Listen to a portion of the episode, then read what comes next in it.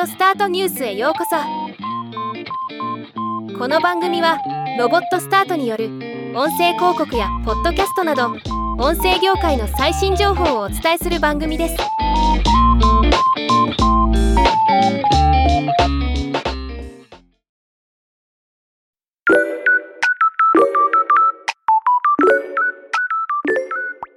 声フォントがアイディアラボと共同で開発した AI アバター。AI ひろゆきが2023年4月13日に2回目となる YouTube 生配信を行いました。今日はこのニュースをお伝えします。今回3時間のスーパーチャット配信での質問数は289問。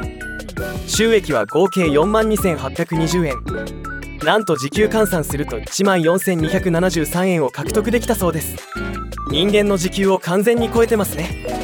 この結果に対してひろゆき氏本人はそれっぽいことをそれっぽく言う。という芸人力が上がってきましたね。とのこと。AI の回答に投げ銭する時代。少し前では考えられなかった状況ですね。ではまた。